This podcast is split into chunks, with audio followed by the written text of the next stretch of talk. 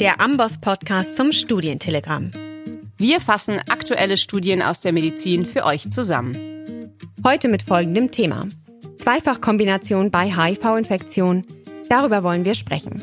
Wir, das sind Annalena und Patricia, Ärztin aus der Amboss-Redaktion. Herzlich willkommen. Bisher werden Patienten mit einer HIV-Infektion ja standardmäßig mit einer Kombination aus drei Wirkstoffen behandelt. Jetzt hat aber vor kurzem die FDA erstmals eine Zweifachkombination zugelassen. Bevor wir darüber reden, wollen wir noch einmal ganz kurz über den aktuellen Therapiestandard für HIV-Patienten sprechen. Annalena, kannst du uns da noch mal ein kurzes Update geben? Ja, genau wie du sagst, Patricia, ähm, ist der Standard der Behandlung einer HIV-Infektion eine Kombination aus drei verschiedenen Wirkstoffen, die sogenannte kombinierte antiretrovirale Therapie oder kurz CART. Häufig werden hierbei eben zwei nukleosidische bzw. nukleotidische reverse Transkriptase-Inhibitoren mit einer zusätzlichen dritten Substanz kombiniert.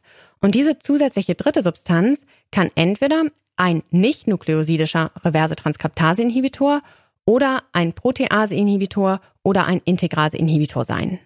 Okay, und warum wird jetzt diese Kombination aus drei Wirkstoffen gewählt? Also das Ziel der Therapie ist, die Viruslast so weit wie möglich zu verringern.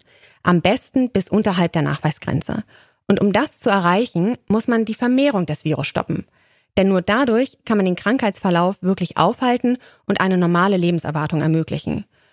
Und um die Entwicklung von Resistenzen zu vermeiden, kombiniert man jetzt verschiedene Medikamente miteinander, die auf unterschiedliche Art und Weise die Virusreplikation stoppen. Aber ein Nachteil dieser Kombinationstherapie ist, dass es halt zu gehäuften Medikamenteninteraktionen und folglich auch zu mehr Nebenwirkungen kommen kann. Und genau deshalb wurden in zwei Studien eine Zweifachmedikation getestet. Was waren denn das für Studien? Also das waren zwei Zulassungsstudien, sogenannte Phase 3 Studien. Und dabei wurden insgesamt über 1400 Patienten eingeschlossen. Und bei allen Patienten war es die erste Behandlung mit einem HIV-Medikament. Die zwei Studien waren ganz identisch aufgebaut. Die Patienten wurden klassisch auf zwei Gruppen randomisiert. Die eine Gruppe erhielt den Goldstandard einer Dreifachkombination und zwar in diesem Fall aus Dolutegravir, Emtricitabin und Tenofovir. Und die andere Gruppe erhielt die zu testende Zweifachkombination und zwar aus Dolutegravir und Lamivudin. Und diese Zweifachkombination, sag doch dann noch mal ganz kurz, welche Wirkmechanismen diesen Medikamenten zugrunde liegt. Dazu hole ich noch mal ein bisschen aus und erläutere ganz ganz kurz den Replikationszyklus des HIV-Virus, denn das ist wichtig, um die Angriffspunkte dieser Therapien zu verstehen. Also, das HIV-Virus bindet zunächst an die Zelle, beispielsweise eine CD4 plus T-Helferzelle und fusioniert dann mit dessen Membran. Und dann werden die viralen Bestandteile in dieser Wirtszelle freigesetzt. Und im ersten Schritt wird durch die viruseigene reverse Transkriptase die Virus-RNA zunächst in DNA umgeschrieben. Denn nur die DNA kann dann auch in das Wirtsgenom eingebaut werden. Und genau hier setzen Nukleosid- und Nukleotid-Analoge an. Denn durch ihren Einbau kommt es zum Kettenabbruch.